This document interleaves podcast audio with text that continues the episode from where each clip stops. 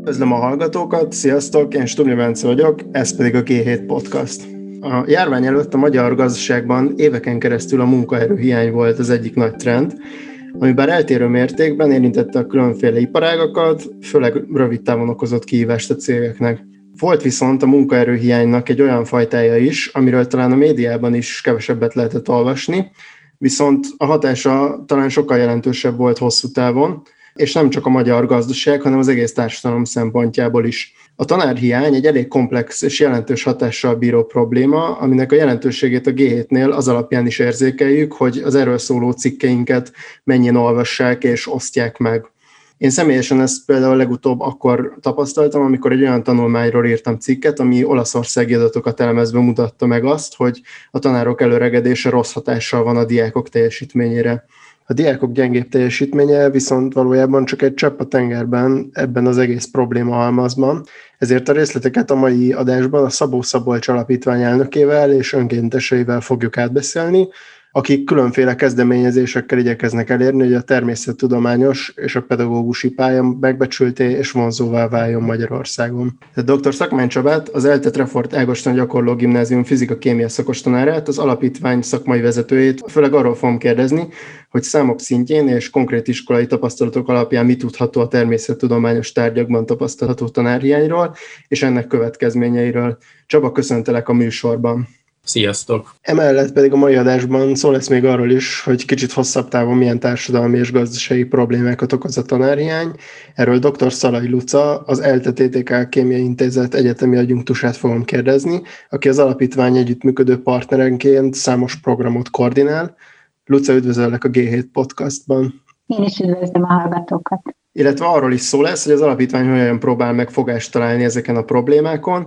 és hogy egyáltalán mekkora mozgástere lehet a civil szférának ezen a területen. Utóbbiről pedig az alapítvány elnöke Holzer Péter fog mesélni. Péter, köszöntelek a műsorban. Szia, Bence, köszöntöm a hallgatókat. És mindhármatoknak köszönöm, hogy elfogadtátok a meghívásunkat. Szóval, hogy a felvezetőben is említettem, mi is több cikkben foglalkoztunk a g azzal, hogy Magyarországon évek óta komoly és egyre növekvő probléma a tanárhiány, és ezzel összefüggésben az, hogy előregedik a szakma, Ezeket a cikkeket egyébként majd be is linkelem a podcasthoz, de igazából kifejezetten a természettudományos oktatás szintjén ez mit jelent? Csaba, téged kérdeznélek erről, és arra is kíváncsi lennék, hogy más területekhez képest mennyire nagy probléma ma a tanárhiány a területen, és milyen trendek jellemzőek az utóbbi években. Valóban ez egy fontos kérdés, és egy nagyon fontos dolog erről beszélni, amikor a természettudományos oktatás magyarországi helyzetéről van szó, mert hogy nagyon sokat beszélünk arról, hogy mik is a problémái a magyarországi természettudományos oktatásnak, hogyan lehetne javítani, milyen tartalmakon, formákon kéne változtatni, és erről a kérdésről, ami szerintem a legfontosabb probléma, azról viszonylag kevés szó esik, és ez a probléma pedig az, hogy egyszerűen nincsenek kémia tanárok, nincsenek természettudományos tanáraink és ezt direkt így mondom, nem azt mondom, hogy kevesen vannak, és nem azt mondom, hogy nem lesznek kémiatanárok, hanem ez a probléma, ez sajnos már most is létezik. Keveset beszélünk erről, mert hát nyilván a nem létező kémiatanároknak nincsen szószólója, aki el tudná mondani azt, hogy ez a probléma létezik, de bizonyos adatok sajnos nagyon komolyan mutatják azt, hogy milyen nagy a baj, és mennyire kezdeni kéne ezzel a dologgal valamit.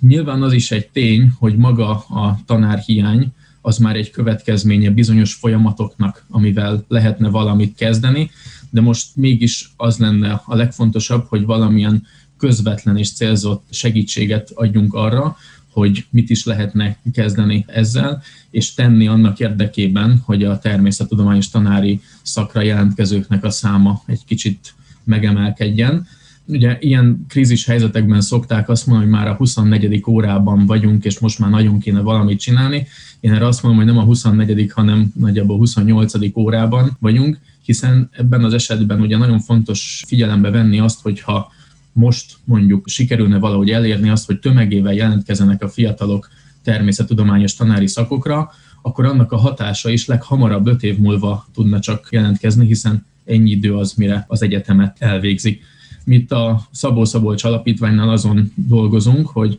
mik is lehetnének ezek a, a, a programok vagy, vagy impulzusok, amivel meg tudnánk találni a fiatalokat, hogy válasszák továbbtanulásként ezt a természettudományos tanári szakokat.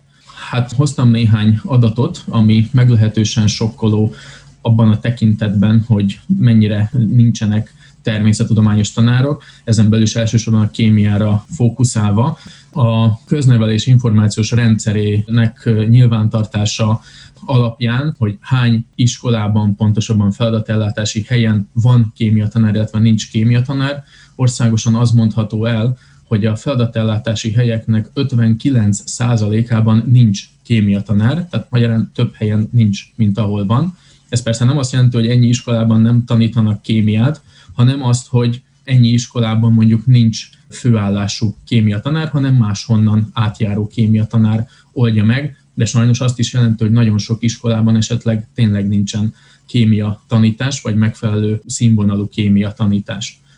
Ezen belül is elmondható az, hogy az általános iskoláknak 61, a gimnáziumoknak is 45%-ában nincsen kémia tanár, összesen több mint 2500 helyről beszélünk, és ahogy mondtam, ez jelentősen érinti a gimnáziumokat is. És ugye gondolhatnánk azt, hogy hát persze ez a vidéki kis általános iskolákat érinti kizárólagosan, a helyzet sajnos az, hogy valóban őket elég nagy mértékben érinti, de például Budapesten is 30%-os ez a hiány, és hát alátámasztva a feltevést, Nógrád megyében például 70%-os ez a, a hiány, de megint csak ezt a, a sztereotípiát így egy picit oszlatva, 42 budapesti gimnáziumból is hiányzik kémiatanár, tehát ez a, a probléma abszolút itt van a, a közelünkben, és messze nem igaz, hogy csak mondjuk vidéki kisiskolákat érint.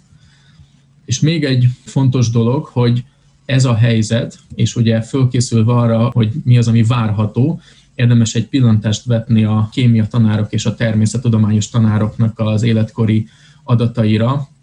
2019-es adatok szerint a természettudományos tárgyakat tanító tanároknak az átlag életkora az 50 év, és mindössze 7 a a természettudományos tanároknak 35 év alatti, ellenben 51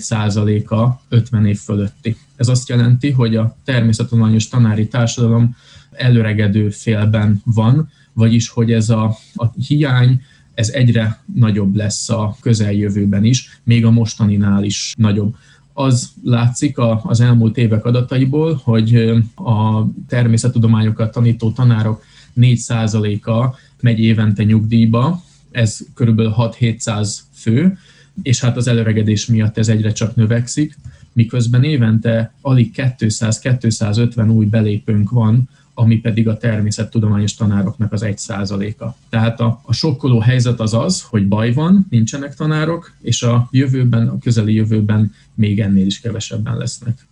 Rendszerűen egyébként mi a helyzet? Mert itt most említetted, hogy hány tanár belépő van a tanárképzésről kikerülők száma alapján, de hogy itt, itt volt egy, egy jelentés, a közoktatás indikátorrendszere nevű éves jelentés, amiről mi is beszámoltunk a g és ebből az derült ki, hogy 2007 és 2016 között az összes pedagógia szakra jelentkező számában növekedés volt, és azóta pedig egy csökkenés. Itt kifejezetten természettudományos képzések helyzetében mit, mit lehet tapasztalni? az országos trendek és minden tanárszakot figyelembe véve, tehát a bölcsészszakokat is figyelembe véve egy emelkedés az megfigyelhető, de sajnos a természettudományos szakokra vonatkozóan ez nem igaz. Amikor 2013-ban bevezették a, az úgynevezett osztatlan képzést a tanárképzésben, akkor megemelkedett a természettudományos tanári szakra jelentkezők száma az az előtti hát kis túlzással majdnem nullához képest, de onnantól kezdve tulajdonképpen egy csökkenés figyelhető meg, és azt mondhatjuk, hogy mára bevezetés óta az eredetinek a majdnem a felére, 55%-ára csökkent a jelentkezőknek a száma, tehát hogy ez azt mutatja, hogy természettudományi tanári szakok tekintetében ez a tendencia nagyon nem javulást mutat, hanem pont ellenkezőleg. Ezen belül is a kémia szak még az átlagnál is nagyobb veszteséget szenvedett, hiszen itt kevesebb, mint a felére csökkent a jelentkezőknek a száma, ami elég elborzasztó. Ezekhez a számokhoz azt is figyelembe kell venni, hogy a felvetteknek csak egy része az, aki elvégzi az egyetemet, tehát a csökkenés az egyre nagyobb és nagyobb mértékű. És még egy fontos dolog, hogy a természettudományos tanároknak a száma sajnálatos módon nem csak a nyugdíjba vonulóknak a számával csökken, hanem bizony egyre nagyobb a pálya elhagyóknak a száma is. Hogyan kell elképzelni ezt a részletezett elég brutális hiányt a napi működés szintjén, tehát mit tapasztalnak belőle a diákok, és milyen hatással van a tanárok munkájára?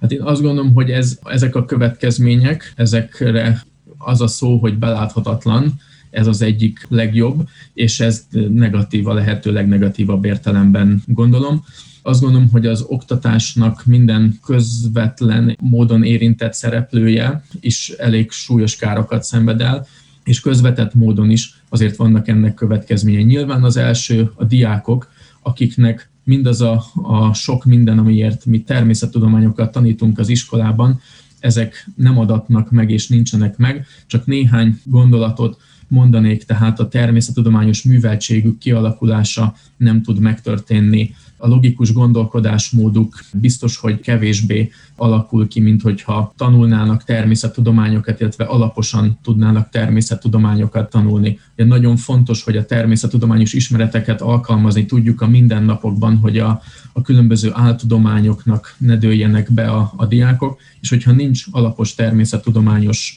képzés, tanulás, akkor ezek nem tudnak sajnos megvalósulni. És hát a másik az természetesen, hogy tény és való, hogy a természettudományos tárgyak nem a legnépszerűbbek a diákok körében, és hogyha esetleg olyan körülmények között kénytelnek ők ezt tanulni, ami mondjuk ezekhez a tárgyakhoz méltatlan, akkor ez csak rosszabb lesz. És hát természetesen ugye azok a tanárok, akik mondjuk úgy, hogy a hiányzó kémia tanárok feladatait kénytelenek ellátni, ők is folyamatosan tapasztalják azt, hogy mennyire nagy probléma a természettudományos tanári helyzet. Az alapítvány által működtetett mobillabor kezdeményezés kapcsán velünk kapcsolatban álló kémiatanárok láttak helyzeteket, eseteket az országban, hogy mi is a, a valóság, és hát elég sokkoló visszajelzéseket adtak ők is, hogy amikor ott vannak egy iskolában, és a legjobb eset az, amikor van egy nagyon szépen felszerelt kémia terem, még esetleg valamennyi eszköz meg vegyszer is van, vagy lenne kísérletezéshez, de egyszerűen nincs kémia tanár, vagy hetente egyszer jelenik meg abban az iskolában kémia tanár, és egy nap tartja meg az összes kémiaórát. Nagyon sok helyen megvalósul az, hogy jellemzően egy tanárnak mondjuk két vagy három iskolából jön össze az óraszáma, és egyszerre ennyi intézményben kénytelen tanítani, ennek aztán persze megvannak a, a, azok a hátrányai, akkor sehol nem tudja magát egyrészt otthon érezni, sehol nem tudja megvalósítani azokat a, a, a jó dolgokat a kémia tanításban, vagy, vagy más természettudományos tantárnak a tanításában, vagy amihez szükséges lenne az, hogy ő valahol egy helyen állandóan ott legyen, hogy napi kapcsolatban legyen a diákokkal, hogy projekteket tudjon velük végrehajtani. Tehát sajnos ez egy ilyen öngerjesztő negatív folyamat. Aztán persze sajnos vannak olyan iskolák is, ahol a kémia szertár az nagyjából egy szekrény, amiben néhány eszköz még éppen megtalálható, vagy akár a kémia szertárnak a, a helyét átvette egy ilyen lomtár, mert hogy egyszerűen már nincs lehetőség arra, hogy ott kémia kísérletezés legyen. És hát nagyon fontos az is, az egész oktatási rendszerünk szempontjából, hogyha nincsenek kémia tanárok, akik magát a kémia szaktárgyat is megtanítják a diákoknak,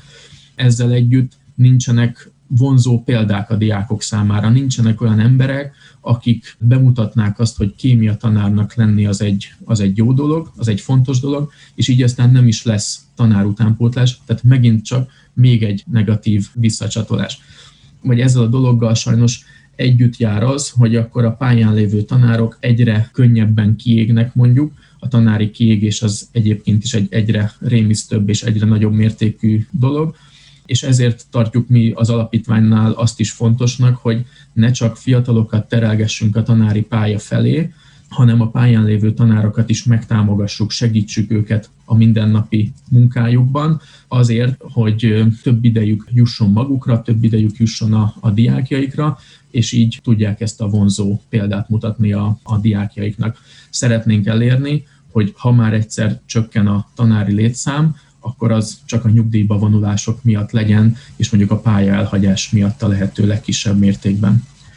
És hát természetesen még egy, egy nagyon fontos dolog, hogy hát a kutatásra valamilyen formában épülő vállalatok is veszteséget szenvednek el, hogyha nincsenek tanárok és nincsen megfelelő természettudományos oktatás, mert egyszerűen nincs, aki ezt művelje, hiszen akkor az ő munkaerő utánpótlásuk is csorbát szenvedhet, és ők sem fognak találni embereket, akik náluk akár kutató munkába, akár a termelő munkába be tudnának kapcsolódni. Itt már kicsit akkor áttértünk az ilyen makro szintű következményeire ennek a jelenségnek. Ez, amit említettél, hogy a, hogy a gazdaságban is problémákat okoz ez a tanárhiány, ez egy olyan dolog, amit én is tapasztalok akkor, amikor mondjuk vállalatvezetőkkel beszélek. Erről beszélhetnénk egy kicsit részletesebben is, hogy milyennek a, a jelenségnek a következménye, és erről Lucát kérdezném természettudományos tanárhiány az már rövid távon is, sőt jelenleg is a természettudományos szakember utánpótlás akadozásához vezet,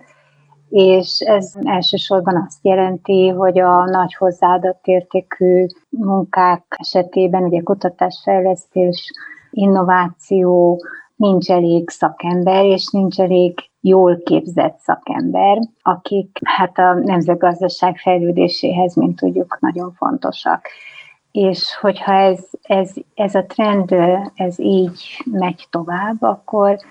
nem nehéz kitalálni, bárki belegondolhat abba, és rájöhet magától is, hogy ez hosszú távon nagyon rosszat tesz az egész magyar gazdaságnak, és hát így nyilván ilyen futószalag mellett dolgozó, alacsony munkabérű munkákat fogunk elsősorban vállalni a világgazdaságban is, és nem azokat, ahol csúcs technológiát fejleszték, amivel természetesen utól lehetne érni a fejlett országokat.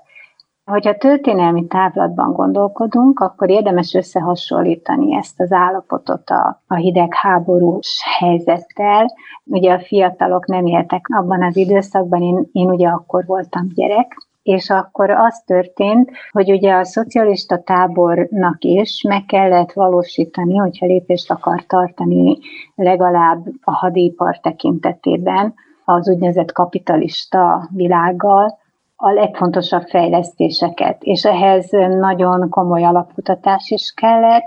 és a gazdasági fejlődéshez is fontos volt természetesen, hogy azért ne legyen végletes a lemaradás, mert akkor ugye tudjuk, hogy a katonai szempontok is ugye sérültek volna, és az abszolút fontos volt akkoriban a politikusoknak is. Ezért aztán ez volt valószínűleg az egyik oka annak, hogy a szocialista tábor országaiban, tehát itt Magyarországon is, nagyon komoly természettudományos oktatás volt. Rengeteg fiatal ment ilyen pályákra, és nagyon sokan jelentkeztek ilyen tanároknak, nagyon kemény volt a képzés, és nagyon jó tanárok kerültek ki tömegesen a pályára, és ez nyilvánvalóan jót tett a, a természettudományos alap- és középfokú oktatásnak. Még az is hozzájárult egyébként, és erősítette ezt a trendet, hogy akkoriban ugye az úgynevezett, nem tudom, ki emlékszik még erre a fogalomra a fiatalok közül a történelmi tanulmányai, valahogy úgynevezett osztályellenségnek kikiáltott családoknak a gyerekei tömegesen választottak ilyen pályákat. Tehát például annak idején az én családom is ilyen volt, és nekem ez egy komoly kitörési lehetőség volt, hogy egy ilyen ideológiamentes pályát választhattam, a, a vegyész pályát, és ez biztos megélhetés nyújtott, önmegvalósítási lehetőséget adott esetben sokaknak még kiváltságos helyzetet is, ugye külföldre lehetett utazni, konferenciákra vagy, vagy dolgozni, és ez, ez nagyon pozitív irányba befolyásolta sok embert a, pályaválasztás során. Hát ugye összevetve ezt a mostani helyzettel, most egyszerűen politikai szempontok sem működnek már, tehát ugye már nem kell legyőzni a kapitalista tábort, mert ugye mi is annak a része vagyunk, a politikusoknak sincsenek ilyen szempontjai, másrészt pedig az egyéni választások során a fiataloknak sincsenek, hiszen manapság már lehet egész nyugodtan mindenféle pályát választani. Az én időmben, az én családomban még szóba se jött például, hogy jogász vagy közgazdász legyek, mert azt mindenki tudta, hogy ez egy politikai elköteleződést is jelent. Most a fiatalok azok választhatnak nyugodtan, tehát egyik oldalról sincsen meg ez a nyomás már, és ez őszintén szóval nem tett jót a természettudományos alap- és középfokú oktatás ázsiójának. Ugyanakkor viszont ez a mostani COVID-19 pandémia, aminek hát sajnos még mindig a, a közepén vagyunk, arra azért jó volt, hogy nagyon sok döntéshozó került szembe a valósággal, tehát egész egyszerűen mindenki a természettudományos képzettségű embereknek, a, ezeknek a kutatóknak, ezeknek a szakértőknek a, a szavát lesi és figyeli. Eljutottunk oda, hogy végre ismét fontos az, hogy a természettudományos kutatásban milyen eredmények születnek, van erre egy nagyon jó Roger Bacon idézet, még a 13. századból, ő egy szerzetes volt egyébként, és ő mondta azt, hogy a tapasztalás az egyetlen forrása és döntő próbája minden tudásnak, és ezt a politikusok is és a hétköznapok emberei is hajlamosak időnként elfelejteni, és nagyon sokszor olvashatunk, hallhatunk olyan dolgokról, amelyek tulajdonképpen a, a, a vágyainkat fogalmazzák meg, vagy ahogy a Csaba is említette, áltudományos csalásokon alapulnak. Most teljesen nyilvánvalóvá vált, hogy a megoldás kulcsa az a természettudósok kezében van. A természettudományos kísérleteknek az eredményei azok nem megkerülhetők és ilyen szempontból nagyon érdekes, hogy a természettudomány nem demokratikus, mert mindegy, hogy egy nézőpontra, egy álláspontra hányan szavaznak. Csak az az érdekes, hogy a gyakorlat, a kísérletek, a tapasztalás mit igazol vissza. És ezt most újra tanulja az egész világ, mert ez valahol a, a háttérbe került akkor, amikor olyan lehetőségek nyílnak ki mindenki előtt, amelyekről korábban nem is álmodtunk, és nem gondolunk bele abba, hogy mi van emögött, milyen tudás, milyen embereknek a munkája teszi lehetővé azt a sok csodát, amivel nap mint nap szembe találkozunk a, a technológiai fejlődés, a hétköznapi kényelmünk terén. Tehát én ezt önmagában véve pozitívan ítélem meg. A másik probléma viszont az, hogy Magyarországnak nincsenek nagy nyersanyag és energiakészletei. Ezért is volt az, hogy a múlt században a vegyipar indult ilyen nagyon komoly fejlődésnek. Azt szoktuk mondani egy kicsit viccesen, hogy a vegyipar tulajdonképpen az egyetlen iparág, ami levegőből tud eladható terméket produkálni, mert hiszen jó, persze energia kell hozzá, de levegőből lehet cseppfolyós levegőt csinálni, lehet tiszta nitrogén, tiszta oxigént, és ezekre alapozva pedig már lehet ammóniát gyártani, salitronsavat gyártani, és abból pedig műanyagokat, robbanószereket és műtrágyákat, és sok-sok minden mást is. Úgyhogy emiatt is tényleg Magyarországon a kémia igen fontos volt a 20. században, különösen a gyógyszerkutatásban Magyarország ugye nagyon fontos szerepet játszott a, a szocializmus idején, ugye a KGST-ben ezt osztották rá elsősorban.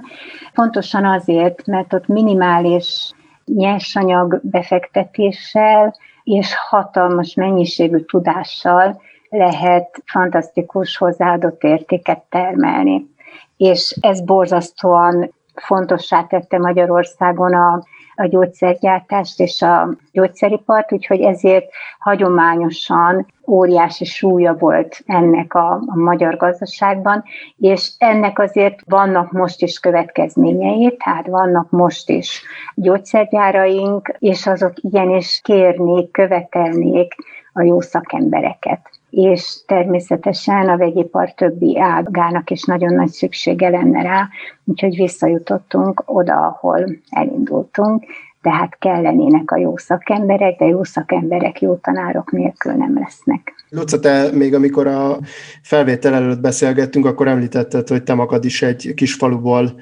származol, és az előbb arról beszéltél, hogy a szocializmus alatt voltak ilyen különleges helyzetek, amikor nem volt, nem volt az lehetőség, hogy valaki mondjuk jogásznak, közgazdásznak menjen. Viszont a mostani helyzet az végül annyiban hasonló, és ez a, az alapítvány működéséhez is kapcsolódik, hogy sok olyan gyerek van most, aki egyszerűen azért nem juthat most el a természettudományos képzés magasabb szintjeire, mert a, az oktatási rendszerben olyan egyenlőtlenségek vannak, amik adott esetben a, az előző rendszerben nem voltak meg. Igen, nekem személyesen óriási szerencsém volt, mert egy remek fiatal kémia tanárral hozott össze a sors hetedik osztályos koromban, és elindított egy olyan úton, ami, ami aztán tényleg nekem szakmai szempontból sok-sok örömet okozott, és tényleg ő neki köszönhetem elsősorban, hogy ide eljutottam, ahol most vagyok. Az a baj, hogy nem születik ám akármennyi olyan diák, akit aztán természettudományos szakemberré lehetne nevelni. Tehát az a probléma, hogy ugye a népességnek, a populációnak csak egy bizonyos százaléka az, aki olyan adottságokkal születik, hogy ilyen téren a normál eloszlás a Gauss görbének a jobbik felére esik. Úgy van ez, mint ahogy a bármi mással, hogy, hogy mindenféle adottság szempontjából születünk valahová, ugye a Gauss görbének valamelyik pontjára, és azok a gyerekek, akik egyébként tehetségesek lennének ezen a téren, de olyan iskolákba kerülnek, ahol nincs természettudományos szakos tanár már, ők elvesznek, tehát az ő tehetségük ilyen szempontból nem fog tudni kibontakozni. Tehát ők elveszett lehetőségek maradnak a társadalom számára, és ami szintén nagy baj, hogy ők, mint egyének és a boldogulások tekintetében nem fognak tudni ezen a téren kiteljesedni, pedig lehet, hogy ez tette volna őket igazán sikeressé. Tehát ez tragédia az egyén és a társadalom számára is és ez, ez úgy van ám, hogy nem pótolható be, tehát még a társadalom szempontjából sem pótolható. Sok olyan iskolában végzett diáknak a, az elvesztése, ahol nem volt megfelelő tanár, olyan iskolákból, ahol pedig van még tanár, mert egész egyszerűen, ahogy mondtam, a társadalomnak csak bizonyos százaléka hajlamos arra, hogy ilyen irányban fejlődjön, fejleszthető legyen, ilyen irányba tanuljon tovább. A másik probléma pedig maga a természettudományos tanárok száma,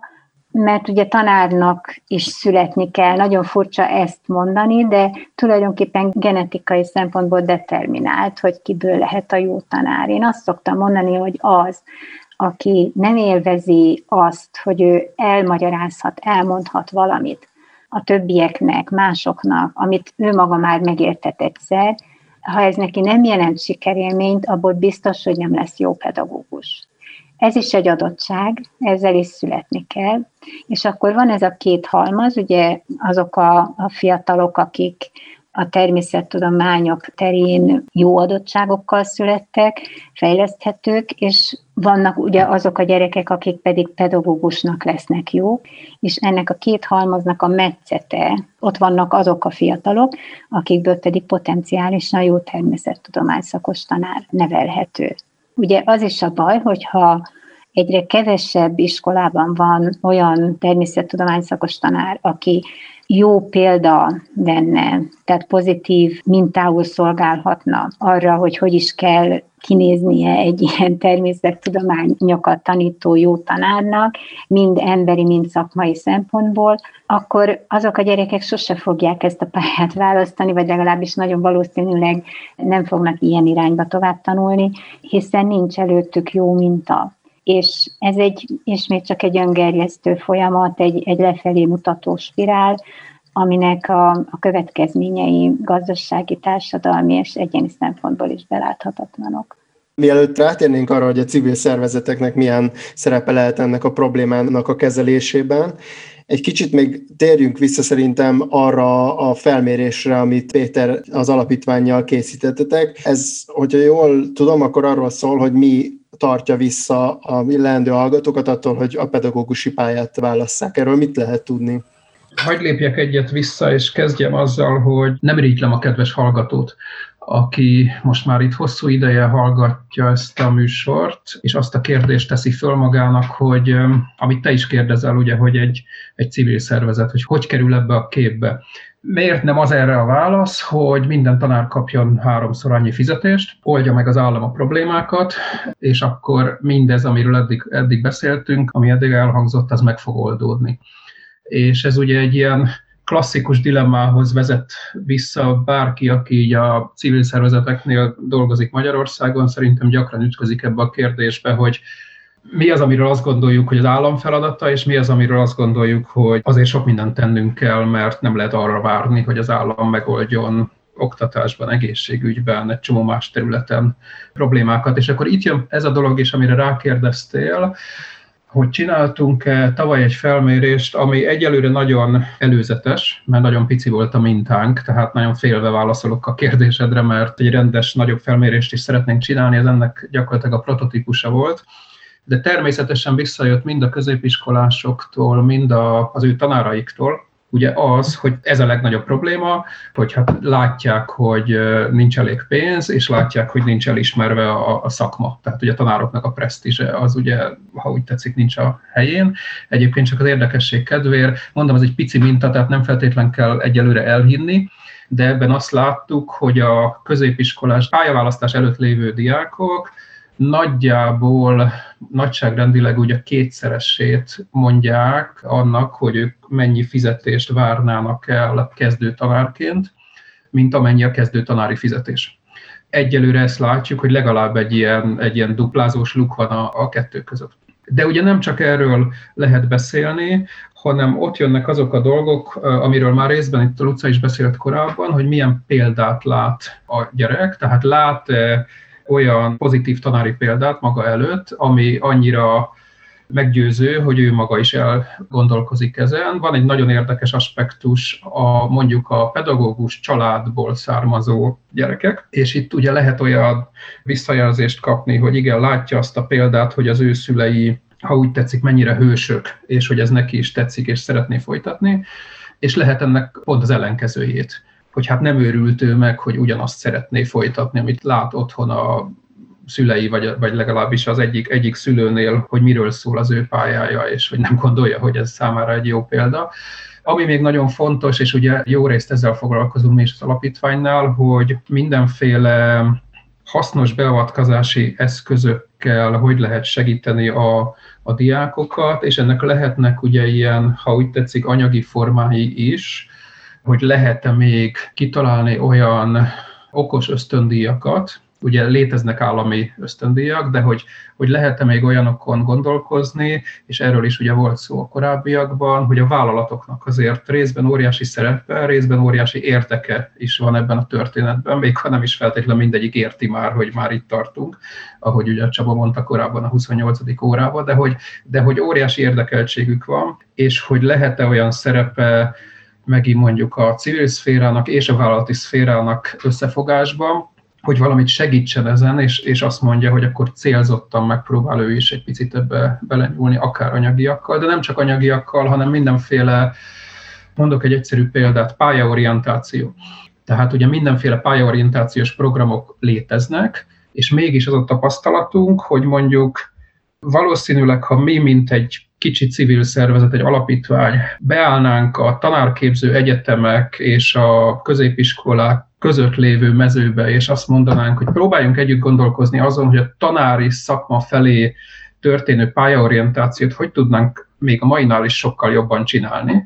akkor felteszem, hogy el tudnánk azt érni, hogy több gyerekhez, a középiskolás diákhoz, és hatékonyabban jussunk el a, a, azzal, hogy erről beszélünk és megmutatjuk nekik, hogy persze van egy csomó probléma, meg pénzkérdés, és van a másik oldalon egy csomó ami viszont érdekes lehet nekik, és mindenféle egyéb ilyen, ilyen jó gyakorlatokkal lehet egymást segíteni. Térjünk egy kicsit rá a, az alapítványnak a jelenlegi tevékenységére, mert erről még nem beszéltünk, pedig valószínűleg a hallgatóknak ez is nagyon érdekes. Egy kicsit mesélj arról, hogy milyen programokat vissza most az alapítvány. Igen. Az igazi hosszú nevünk még nem hangzott el a beszélgetésbe. Ezt csak azért gondolom, hogy egyszer mondjuk el. Tehát ez a természettudományos oktatásért Szabó Szabolcs emlékére alapítvány. A természettudomány szót is kihangosítanám, mert ugye eddig két kémia tanárt hallottunk, akik mindig szeretnek csak a kémiáról beszélni, de szeretném erre fölhívni a figyelmet, hogy azért a fizika, meg a biológia, meg a földrajz, tehát általában a természettudományok, és egyébként különösen fontos a kicsiknek a környezetismeret tanítása. Tehát szintén visszakanyarodva arra, amiről már beszéltünk, hogy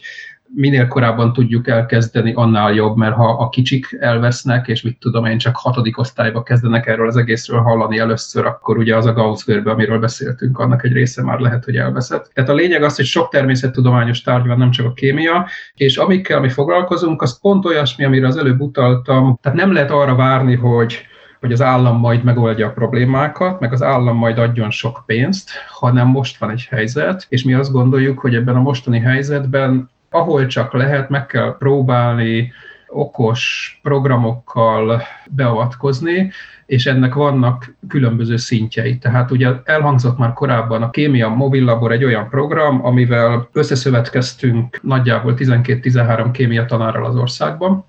akik járják a saját régiójukat, és a saját régiójukban elmennek olyan iskolákba, amikről eddig hallottunk, és megtartanak egy ilyen kísérletezős kémiaórát, és bizony tipikusan azokat a visszajelzéseket kapjuk, amikről itt korábban Csaba Luca már beszélt, hogy de tök jó, mert a gyerekek most láttak életükbe először kísérletet, de tök jó, hogy valaki megtartott egy rendes kémiaórát, stb. stb. Tehát ennek ugye két célja van, legalább két célja van, azt gondolom.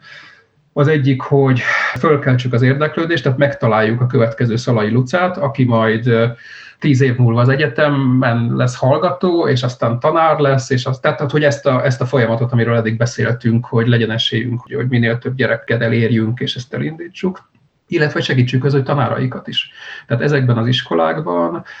nem csak a gyerekeknek csillog a szeme, de a tanárok is nagyon hálásak, hogy ezzel oda megyünk és csináljuk. Tehát ez, ez az egyik, ha úgy tetszik, ilyen zászlóshajó program, és ennek tavaly elkészítettük a digitális mobillabor változatát, ami nagyon jól jött ebbe a távoktatás mizériában, de igazából már előtte elkezdtünk rajta dolgozni, ami pont erről szól, hogy hogy hát egy kis alapítvány nem fog tudni eljutni ezer iskolába, és különösen úgy nem, hogy a legtöbb iskola rögtön azt mondja, hogy menjünk vissza a következő évben is, tehát hogy nagyon nagy az igény. És ezért elkész, fölvettük a kísérleteket, kiraktuk a honlapunkra, készítettünk hozzá feladatlapokat, mindenféle játékos dolgokat, tehát hogy a tanárok ezt tényleg nagyon jól tudják használni, akár az órai munkába, hogy megmutatnak egy kísérletet 5 perc alatt egy ilyen filmet, és beszélgetnek róla a gyerekekkel, vagy akár otthon, vagy feladatként. Tehát ezt is megcsináltuk. És a másik ilyen gigászi projekt, aminek a közepén vagyunk, az pedig egy olyan hollap család, ami szintén a természettudományos tárgyak tanárait segíti abban, hogy könnyen eligazodjanak abban a millió anyagba, ami elérhető az interneten. Tehát az interneten gyakorlatilag minden ott van, de képtelenség megtalálni. Ez ugye egy jól ismert jelenség, ezen a területen is pont így van, és ezért szintén összeszövetkeztünk sok szaktanárral, akikkel együtt egy ilyen keresés, szisztematizálás, szelektálás, minőségellenőrzés projekt zajlik le, Nemrégiben az első két ilyen tantárgyi hollappal, a földrajzal és a kémiával már a nyilvánosság elé tudtunk állni, ez a tansegét.hu nevű hollapcsalád, ahol rábök mondjuk a földrajztanár, hogy nem mindig a kémiát hozzuk példának, rábök arra, hogy nem tudom, neki aznap a vulkánokat kell tanítania, és akkor ott fog találni egy csomó olyan videót, meg feladatlapot, meg animációt, meg mindenfélét, amit nagyon jól tud ehhez használni, és mondom még egyszer, ezeknek a minősége is ellenőrizve van. Tehát ezzel megint a tanároknak a napi munkáját segítjük, és egyébként ez is több rétű, mert belevontunk mondjuk tanárszakos hallgatókat is abba, hogy ebben a munkában részt vegyenek, és akkor ez azt gondoljuk ott is segít, hogy az a nem túl sok tanárszakos hallgató, akiről már beszéltünk, ők elkezdenek ezen a hálózaton keresztül is bekapcsolódni ilyen szerintünk értelmes szakmai munkába, segítik egymást, azt gondoljuk, hogy belőlük tanár fog maradni, és ők ilyen jobb típusú, lelkiismeretesebb tanárok lesznek. És még egy dolgot hagyd mondjak akkor csak gyorsan el, hogy mint sokan mások, mi is rendezünk versenyt is, ugye gyerekeknek, és ez a mi esetünkben ugye egy komplex természettudományos verseny, tehát nem matek, meg nem fizika, meg nem kémia, hanem komplex természettudományos, amiről azt gondoljuk, hogy ez egy, az egy jó dolog. És ami még ebben a versenyben még két dolog fontos, az egyik, hogy alapvetően a vidéki iskolákat célozzuk meg, tehát szándékosan azokat az iskolákat próbáljuk elérni, akik ugye kevésbé szerencsés helyzetben vannak, mint mondjuk a fővárosi ilyen elitebb iskolák. Őket próbáljuk elérni, hogy küldjenek csapatokat, és ami még szintén érdekes ebben a mesében, hogy ez egy vándorkupa, tehát úgy raktuk össze, hogy aki megnyeri, őt próbáljuk abban segíteni, hogy a következő évben mondjuk ő rendezze meg, és, és ebben a rendezésben is a gyerekek viszik a, a prímet, ők találnak ki feladatokat, nyilván segítünk koordinációban, meg mindenben, de alapvetően ebben is a, az iskolákat, a diákokat, az ő tanárjaikat próbáljuk bevonni egy ilyen hálózatosodásba. Tehát ezek azt gondolom talán jól illusztrálják azt, amiről itt próbálunk beszélni, hogy kicsi eszközökkel belenyúlva a rendszer különböző pontjaiba, hogy lehet megpróbálni segíteni. Egy lezáró kérdéssel akkor arról érdeklődnék még, hogy most már elég sokféle programot említettél, Péter, de mi várható még, milyen távlatos terveitek vannak az alapítványjal? Hát nézd, de nyilván a, a határ a és a cél a világ megváltás, tehát a, ahogy itt végigbeszéltük a műsorba, a, azt gondolom az nem reális veszély, hogy holnaptól háromszor annyi fizetést kapjanak a tanárok, és az sem reális veszély, hogy ennek következtében nyolcszor annyian jelentkezzenek tanárszakra. Tehát van egy akut probléma, mi ebbe próbálunk így, ha úgy tetszik, szisztematikusan előre menni, hogy az ehhez hasonló programokat, amiről mesélgettem, hogy ezt építeni, bővíteni, azt gondolom az is egy feladat, hogy nagyon sok jó kezdeményezés van. Itt a, akár tavaly, amikor kitört ugye ez a, a távoktatási őrület, akkor is lehetett látni, hogy megjelentek mindenféle jófajta kezdeményezések, hogy, hogy ezzel mit kezdjünk, egyetemisták kezdtek fejleszteni mindenféle dolgokat. Én azt gondolom, hogy tehát az ember ne csak magát tolja folyamatosan előtérbe, hanem hogy próbáljuk meg ugye ezeket a kapcsolódásokat is megtalálni és, és erősíteni, és akkor mondjuk még egy példát itt hagyd dobjak be a végén amire egyébként a Luca is utalt, hogy abból a gyerekből lesz jó tanár, aki nem csak a tárgyát szereti, hanem magyarázni is szeret, meg a társaival foglalkozni szeret. És hát ezt, ezt mi is tudjuk, és már gondolkozunk egy ideje ezen a amit mi úgy nevezünk magunknak, hogy a diák mentorál diákot típusú program, tehát hogy, hogy foglalkozzon a kis társaival, és korepetálja és segítse. Ilyen programok léteznek, tehát tudjuk azt, hogy van egy-két-három több olyan civil kezdeményezés, ami ilyeneket csinál,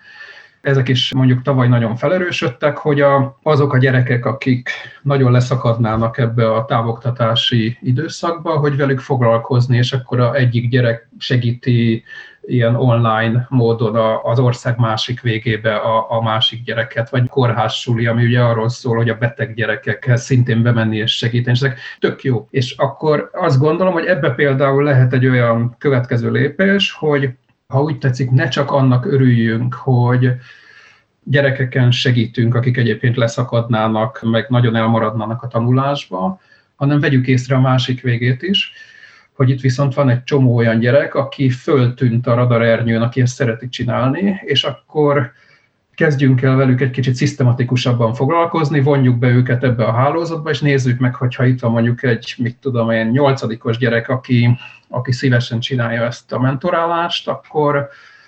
mi, mint civil szervezetek, meg egyébként az iskolák, hogy foglalkoznak vele célirányosabban annak érdekében, hogy mondjuk négy év múlva legyen arra esély, hogy tanári pályára léphessen. Még egy dologgal itt hagy kanyarodjak a legvégén vissza a kérdőívre, amit kérdeztél az is egy érdekes pont volt, hogy mondjuk a kilencedikes gyerekek közül emlékeim szerint kb. 10% azt mondta, hogy Ő egyébként azt, hogy olyan természettudományos tanári pályára lépjen, nem tartja kizártnak, mondták a kilencedikesek. Ugyanerre a kérdésre a 12-esek közül már szinte senki nem mondta azt, hogy ő azt gondolja, hogy szívesen lépne tanári pályára, tehát az alatt a három-négy év alatt ez a lendület ez elfogyott, illetve hogy közeledtek oda, hogy valóban pályaválasztás, ott szembesültek ezekkel a kérdésekkel, amiről beszélünk, hogy a pénz, meg a presztízs, meg a minden. Szerintem ott van egy közös dolgunk civil szervezeteknek, iskoláknak, akár tanárképző egyetemeknek, hogy ezt a lendületet valahogy közösen fenntartani, és mondjuk aki legalább a középiskola elején azt mondta, hogy az esélyes, hogy legyen közülük néhány, aki mondjuk még a végén is ezt mondja, és tényleg jelentkezzen, és tényleg tanár legyen belőle. Csaba Luca Péter, köszönöm szépen, hogy a vendégeink voltatok. A hallgatóknak pedig köszönöm, hogy itt voltak velünk. Iratkozzatok fel ránk, kövessetek minket Spotify-on, és olvassatok minket a jövő héten is. Én Stubnya Bence, a G7 újságírója vagyok, a G7 podcastot hallottátok.